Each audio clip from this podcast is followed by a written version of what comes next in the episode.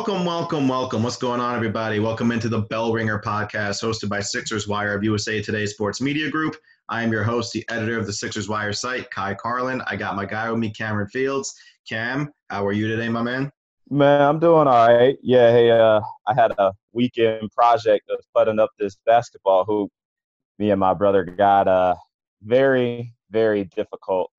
Uh, definitely took Friday through Sunday. Uh, my brother's friend. He really helped us out a lot. So shout out to Eddie.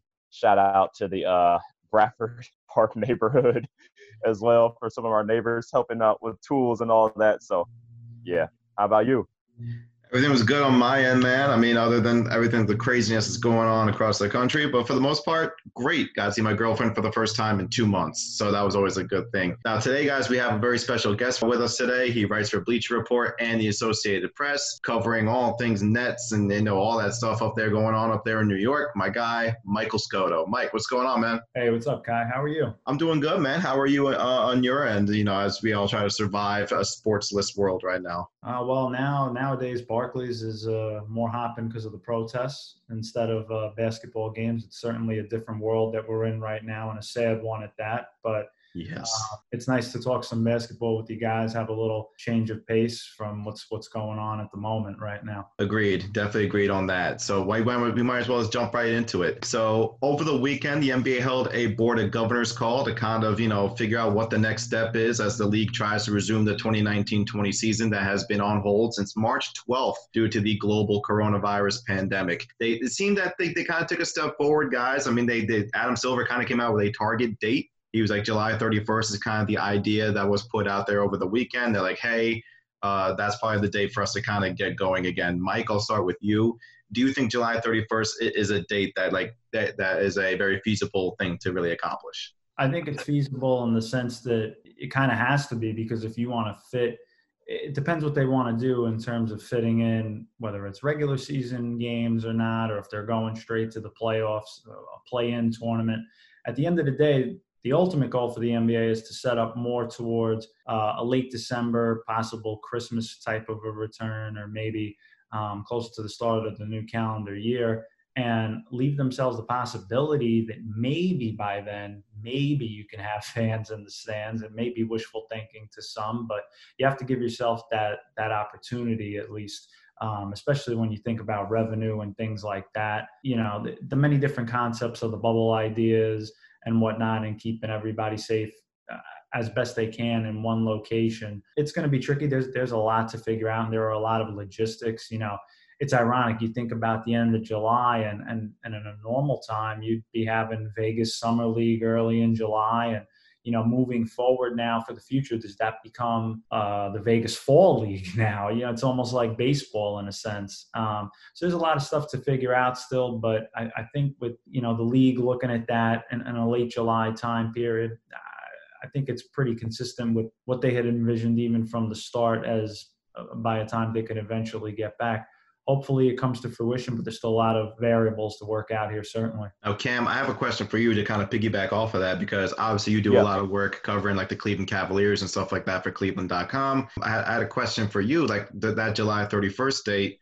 And for a team like the Cavaliers, who you know they're still they're not going to make the playoffs, they're, they're out of it. Right. Have you talked to have any uh, thought about the Cavaliers and their thoughts of even coming back at, at, at that time? Yeah. Um, Larry Nance Jr. recently, um, Cleveland media spoke with him on a Zoom call, and he was saying, like, hey, I want to play. You know, he want, yeah, of course, he wants it to be safe, um, but he definitely wants to play. So um, I think the Cavs do want to get back to it. And I saw, too, before we got on this call, report about all 30 teams like want to get in, but obviously, you know, that's not really feasible. Um, the idea, the report about 22 teams being that max level for it. So, you know, the Cavs, Larry Nance Jr., he wants to come back and play, but uh, it's looking likely that, you know, that's not going to be the case for some of the league's low, lower level teams. I just don't see the point, like, like for the teams that are completely out of it. Like, say, the Golden State Warriors, for example. You know, you know, they're they're 15 and 51 they've had a tough season because of the injuries to Clay and Steph, right. lost Durant in the offseason. You know, like I, I, don't see a point, you know, to, to, to come back and just play like five or six games and then, you know, That's it. You're going home. The only teams that I feel like should even like even want to come back are the playoff teams. Teams like you know Milwaukee, the Lakers, the Clippers, Philadelphia, Brooklyn, Orlando. Teams that are like have right, that are in the playoffs. Now, right. now, Mike, I did see uh, the GM survey. 16 of the 30 GMs said that they just kind of want to go straight to the playoffs. Did, and I saw some of the players say, "Hey, we should probably play like a couple games first before we do that." I think Gordon Hayward said something about that. What do you think? I mean, I mean, it, it, like if if these teams should probably go straight to the playoffs, or do you think that hey, you should they should probably get some regular season games in? Like, I, I don't really know. Well, first off, you got to look at it from a couple of perspectives. I think if you're Adam Silver and you got teams like the Portland Trailblazers and the New Orleans Pelicans in the nine and ten spots, and superstar players like Damian Lillard and Zion Williamson not potentially yeah. not playing games. If you're if you're the league and you're only basing your revenue going forward right now on television and you can't get fans in the stands, and you can't open up, you know, certain arenas that you normally would, I think there would be a strong push to have a guy like a Zion Williamson and a Damian Lillard on TV more. People will want to watch those type of players, especially a guy like Zion. Um, but if they went straight to the playoffs, those teams aren't going to make it. And you you know you look in the West, that's a little bit. I think you also got to look at it from two different lenses because in the West, yeah. you got teams that are much closer to the playoffs, and uh, you know, good for Memphis hanging on to the eight seed, right? You know, currently as of today, it's three and a half games, and that's another thing you got to look at the half game.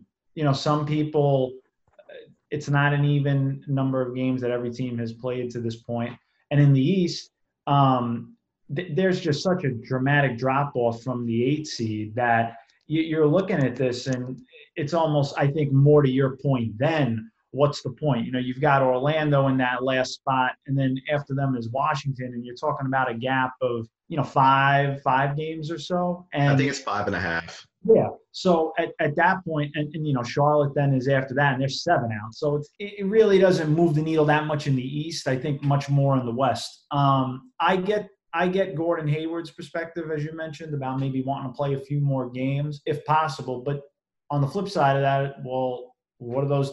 Why would they? Why if you're going to go to the playoffs?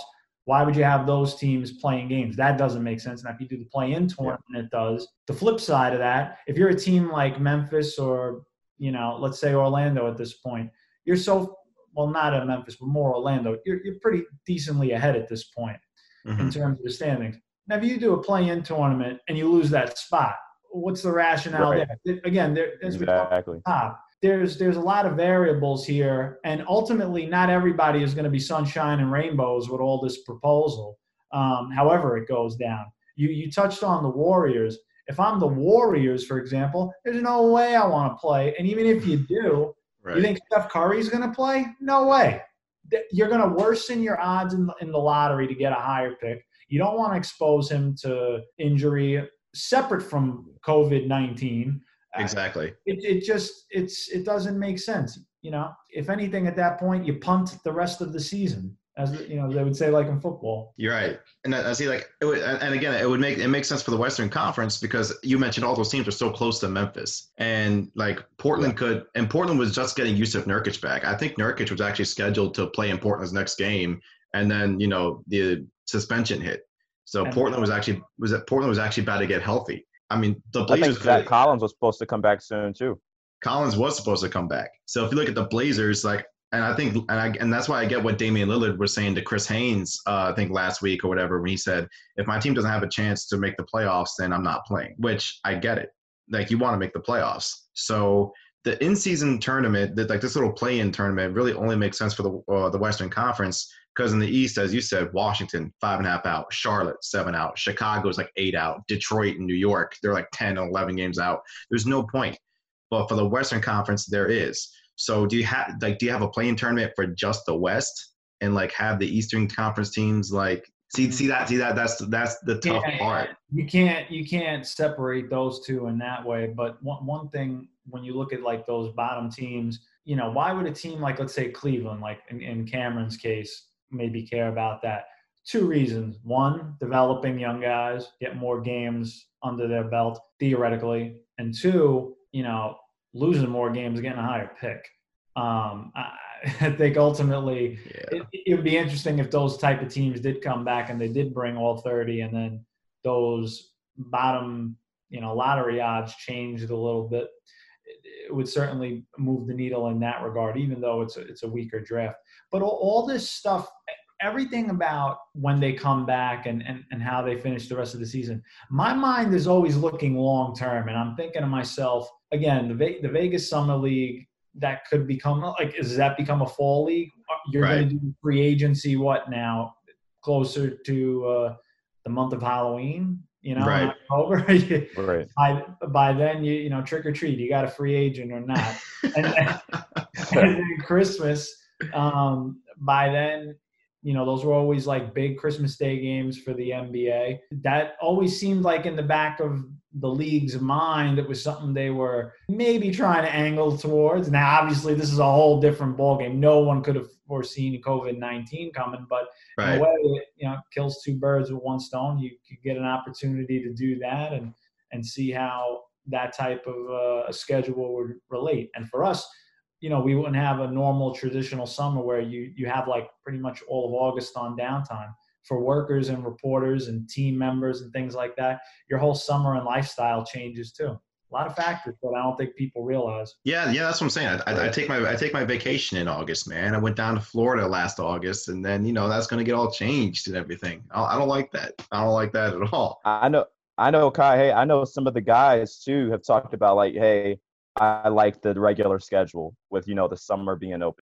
Yeah, I saw a lot of people were saying that too, and, and yeah. but like I think it was was it uh, Atlanta Hawks owner uh, who who came out and said I'd rather have the NBA like start in December because I don't want to compete with the NFL because because I like like that's kind of something that like it was some, it was someone. I mean, I don't think it's too much of a problem though in terms of competing with the NFL. I mean, the NFL is going to make their money. Uh, they're they're the NBA I think is the number two and it's going to be, I think, the number one sport in America relatively soon. I mean, yeah, the NFL is always going to make their money, but I think that the fan, I think the fan base is there in terms of you know NBA and the, the interest. Well, I just really hope that like at at some point we can get fans back in the arena, and then that kind of goes back to what Mike was saying. Um, like in his original point, the NBA kind of wants to drag this thing out as much as they can to where like they can at least start the season with some type of fan in the stand type of experience, whether it be like 40% and then it kind of grows up or something. They want to at least have something there in terms of revenue right. and, and, such. With, with that being said, I kind of wanted to like, like switch over to, to something here because I, Mike, the, the, the Brooklyn Nets are, are in a spot to where like Kyrie Irving and Kevin Durant could potentially come back this year, even though everybody says no. Now, see, I know you're smiling because like, I'm sure I'm sure you get asked this all the time, and I'm sure this is a topic that like becomes recurring in your line of work. So Kyrie and KD, what do Sean Marks and, and, and, the Nets do with them this year? Like if the season can return. I I think knowing Sean Marks, his his whole mindset is always playing it safe and looking towards the future. Now, this is one there's two ways to look at it. With Kyrie and KD, you have them here. You've got them for a few years, but it's limited. And if you're gonna not have this season, that pretty much takes you to two more seasons, and then they have the options on the fourth year that you know for sure you're going to have. You never know what can happen during those two seasons. If theoretically they came back as the seventh seed, that would be scary for anybody. And ironically, Brooklyn and Toronto is always a good series. Durant, when we, you know, when we've been in practices up in uh, the HSS training center. You know, Durant Durant's shown some flashes, but of being able to shoot and whatnot, but little stuff. He he wouldn't he wouldn't put right. much out there. Then sometimes you see videos on either Instagram or Twitter that get out there of him working out. But at, at the end of the day, for, Kyrie's shoulder injury was really it really hampered him. He he couldn't move as well as he wanted to and, and be the player that we saw earlier in the year. You know, even like when he was dropping 50 a couple of times during the year. But if they were able to come back, sure, that'd be wonderful for the Nets because you could surprise a lot of teams that way. And you would get to see one of the things I know that frustrated management was they didn't get an opportunity to really see Kyrie, Caris LeVert, Dinwiddie, all these guys playing together. I think maybe there were, I'd have to look back, but there were maybe a handful of games, I, I want to say less than 10, where that team was fully healthy. And they've had a problem judging what pieces are going to fit. And I know you guys saw the, the, stuff about, oh, the internal discussions about Bradley, Beal, and things like that. I would say one thing about the Nets and, and Sean Marks and those guys. they always have those internal discussions. Even a year before, even when they got Durant and Kyrie, some people there were, you know, we, we would all like toss around ideas. Ah, well, what if what if you make this trade? Do you do you go for the gusto now and and try to to set it up? But they knew they weren't going to have Durant, so you wait and see what Kyrie and some of those younger guys look like. Is Caris LeVert the third star? I know when he was in Philly going in the playoffs, he looked like it. He was the best player for the Nets during that series when they were in the playoffs.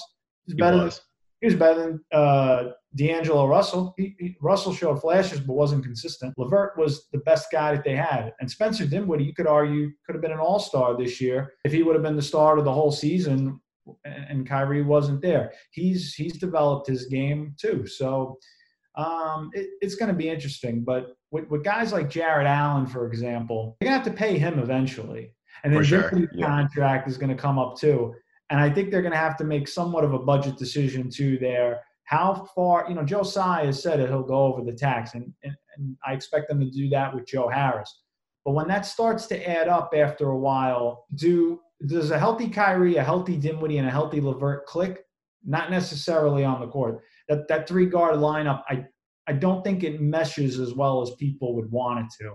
So do you maybe get another front court player? I know they had previously thrown reports or speculation out there about Aaron Gordon. I don't think personally he's a better player than Dinwiddie. I think you need Dinwiddie, especially given Kyrie's injury history. But if you want to take a chance, it's an option. I see. I'm always very interested though to like think about that with Brooklyn because you have two legitimate superstars there with Kyrie Irving and uh, Kevin Durant. Like when those two are healthy, I mean they're absolutely incredible. What really you know interests me though is Philadelphia is a team that has also has two legitimate stars, maybe not superstars per se, but two very good players, and Ben Simmons and Joel Embiid and everybody would love to see that matchup of Simmons maybe guarding Durant or Embiid kind of guarding the rim and going up against Allen or blocking a Kyrie Irving layup, something like that, and the, and the two and those stars kind of going at it. Um, I know you. I know you. You said you had some Philly thoughts. I, I kind of wanted wanted to give you the floor real quick uh, and your thoughts on, on the Sixers. Sure. Well, first of all,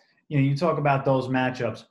I'll tell you, nothing was better than Jared Dudley and Ben Simmons. That was comedy for the and Jared and and Jared he loved it. He soaked it in when yeah, with, with the arms out with the three. Yep. He was so cheeky and hilarious. I, I love when he shoved Embiid and just that made that was the best series to me in terms of just drama, comedy, and and good like good play back and forth.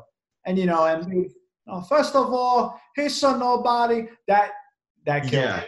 But yeah. When at, but when I look at the Sixers now, the Al Horford signing has not. Yeah. We, we all know it's not come to fruition. Mm-mm. The makeup of that team, I loved Jimmy Butler on that team. I'd almost make a case that having Jimmy Butler would have been better than Josh Richardson and Al Horford combined just because of the fit. And I think Josh Richardson is a nice player. I really do. You know, Tobias, uh, one thing I'd say about Philly going down that, that roster, when I look at Tobias, people view him differently now that he's getting max money. You know, right. that? Yep. that, that that nothing about his game changed, but the price value made people now view him differently. I just think when I look at those two with Simmons and Embiid, it's interesting. They're two star players. Embiid, I think, is a superstar. Ben Simmons, certainly an all star. I think Ben if he continues to develop his shooting, I know we, we saw a couple of three pointers, but if he ever really hones in, just give me a mid range. Just give me a mid range, elbow extended. Um, then I think you can even really put him into the superstar category because in the playoffs, you got teams like Boston who can shrink the paint and right. it, it changes his whole dynamic. Um, they, you look at their roster on paper, the starting five is among easily the top five in basketball, if not better than that. But they don't click. And I think Brett Brown has had a tough time maximizing them. You know, he was the thing about Brett Brown. I'm curious of. He's a you know he's a good coach, but can he take the elite talent? We, have seen him develop guys, and and through those tough years, it's almost like Kenny Atkinson. Okay, now can you take those guys and bring them to the next level. Kenny never even got that shot with Durant and Kyrie. Right. Um, and you know, I, I've got some feelings on that too. I'm sure, but with with Brett, you have those guys. You had them last playoffs, and it's, it's ironic. One bounce from Kawhi Leonard could change everything, and Yeah, now happened to a the whole dynamic of that Yeah. team shifted because of that.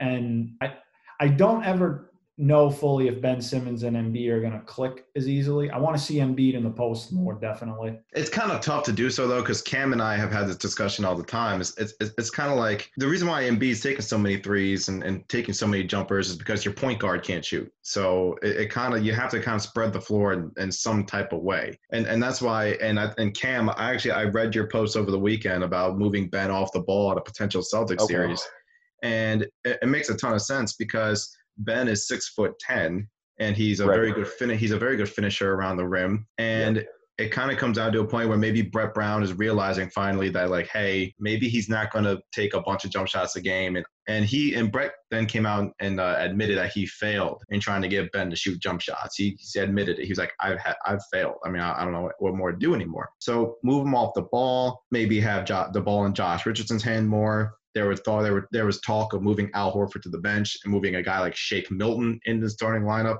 and having Milton and you know spread the floor a little bit more.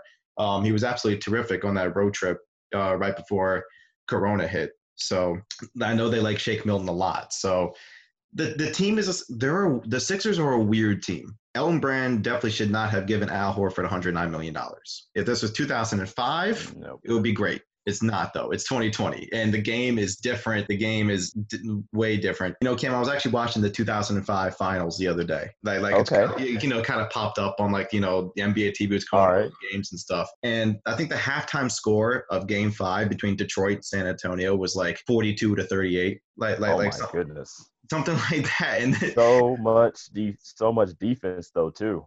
Right, like both teams Yeah. playing so much defense, and then also you look at the you look at the lineups of both those teams. San Antonio had Duncan at power forward and Nazr Mohammed at center, and then Detroit had huge, huge, and then Detroit had the Wallaces. So it's like huge. you don't see that in 2020, and and for Elton Brand to think Al Horford was going to work here for 109 million dollars, I think Elton Brand deserves a little uh, blame, you know, for the situation that's going on there right now. I mean, like Mike said, you know, clearly the Al Horford experiment has not worked. Uh, as you just mentioned, you know, putting Al Horford on the bench could be a, a good solution, possibly bringing in a Shake Milton because it's like, hey, Al Horford's at the point in his career where it's like you might be better off the bench in some situations. And this is a situation where I feel like he could be. You put in a another shooter, another ball handler like uh, Shake Milton into the lineup. You put Ben Simmons at the four. Um, you run Tobias at three, and then you have Shake and Josh in the backcourt. You can have Ben Simmons in a lot more um, off-ball actions. And I think with Boston, if you can give them different look and you know challenge their coverages, especially inside, then that can kind of start to open things up for Philly because um, a lot of times, you know, Ben attacks from the top of the arc, and you know that's fine because he's a very powerful, very um, quick guy off the dribble. But with Boston, they have so much length, they have so much depth to their defense that you have to give them a different look. You have to be like, okay, we're going to do this to you now. We're going to do this. We're going to try this. And you have to get that offense to open up in some shape or form. Yeah, they're gonna have to figure it out. I mean, it's, it's definitely something that, like, you know, you paid Al Horford 109 million dollars. You don't want to pay him 109 million dollars just to have him come off the bench. But True. Yeah, that's a good point too. right, like, You know like that's though? a, that's they always the question. If they won, nobody would care. That's a You good point. Championship, nobody cares ultimately. He's right. Right. He's right because I mean, at the end of the day, winning cures all. Now, Right. Mike, in this truncated, very truncated off season that like we're about to embark on, like whenever this season does, you know, officially wrap up, Mhm. is there a chance you think that Philly could maybe move Horford? Because I, I saw Sacramento had interest in him uh, in the off season, there, or there was like another thing. Sacramento Sacramento loves loves Bennett. throwing money at people. Sacramento is a weird Bennett. team. If you're an, you know, if you're an average role player, like Cory Joseph got paid, Dewayne Dedmon got paid, all these guys just break the bank. Harrison Barnes, really good player, got paid a little extra there too. Right. Um, I, I look at Al Horford. Uh, you'd have to attach. You'd have to attach something with him. I, I don't think a lot of teams are Yeah. And and the other thing is like, well, you don't have really good draft picks to, to throw in there. So what what are you to do? You're to throw in what Josh Richardson? What what player are you throwing that that moves the needle? Now I'd have to. I this is just me off the top of my head. What if it was like Al Horford and um, Ben Simmons, and you traded them to like, no, couldn't even do that to Portland. I was gonna say, like, you would have to move Simmons. You would have to move Simmons in that. You really would. Like at some yeah. point, it, like you would have to attach something to his contract. And actually, I kind of was looking at the Sixers, I guess, assets that, that they could move. And the only guys, like the only things I could really come up with were Josh Richardson and Matisse Thybulle, who they're definitely not trading because he's having a terrific rookie season, and probably Zhaire Smith. And nobody wants Zhaire Smith right now. He does. He doesn't exactly have any type of trade value because because he's been in Delaware this whole time and he hasn't proven anything at the NBA level. And he's also been hurt. So the Sixers are kind of in a tough spot with Horford because they they really, as we've discussed on here, he hasn't fit. You you don't want to bring him off the bench, but as Michael said, if they win, all all that crap goes out the window and people come people will be fine.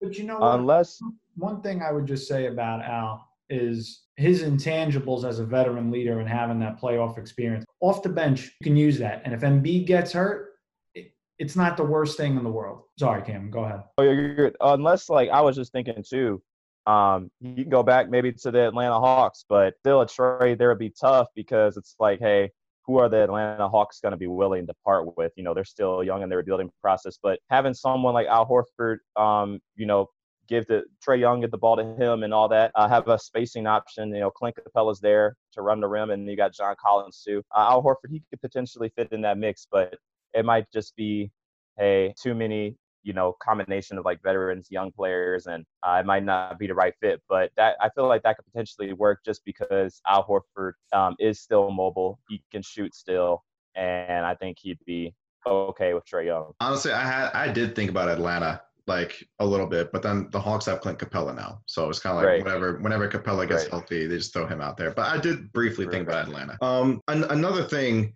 and, and I guess we'll kind of wrap it up with this right here: Brooklyn, Philadelphia if they were to match up in the playoffs, like at, at some point maybe next year, like with with a healthy, you know, Kyrie and KD, and let, and let's just say Kyrie and KD are being good citizens and being good models of we're going to listen to coaches and everything else of there in Brooklyn, and, and they kind of fit into everything. Who who's in a better spot to win a title? Like the, the Nets because they have the, the superstars, or Philly because they they they got uh, stars as well, and they got a nice, even though it doesn't fit, a nice supporting cast around them. I think you can make the case it would be the Nets because with Durant and Kyrie, that's one thing, but their bench. If you still have Dinwiddie and you still have LeVert, Joe Harris, Taurean Prince at that point is coming off the bench too. Um, that's a that's a deep team, and you got DeAndre Jordan and Jordan Al, uh, Jarrett Allen rather in in the middle and DeAndre could guard at least Embiid better on the block because he's physically stronger. Uh, you know, in anything beyond the arc, probably not.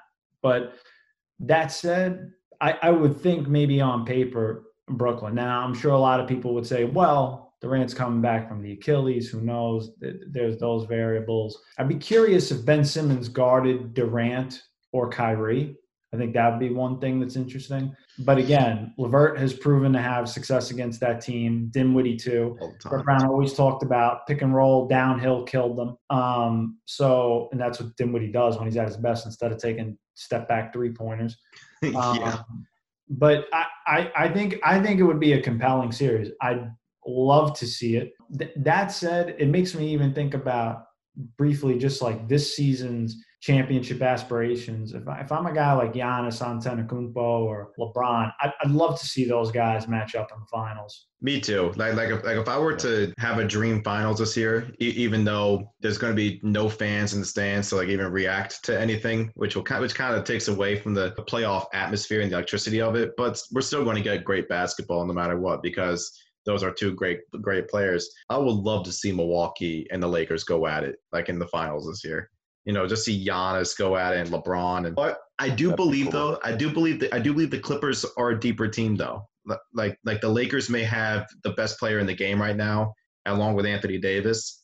But for me, the Clippers are just a little bit more deeper. Like if I had to pick, I'd probably take the Clippers. What do you? What about, you, Cam? Real quick, you, you can get the final I, point today. I, I feel like you know, yeah, the Clippers definitely are deep, but I think that I, I'm not totally sure if their their depth, like the talent of their depth, is you know that much better than the Lakers' depth as is.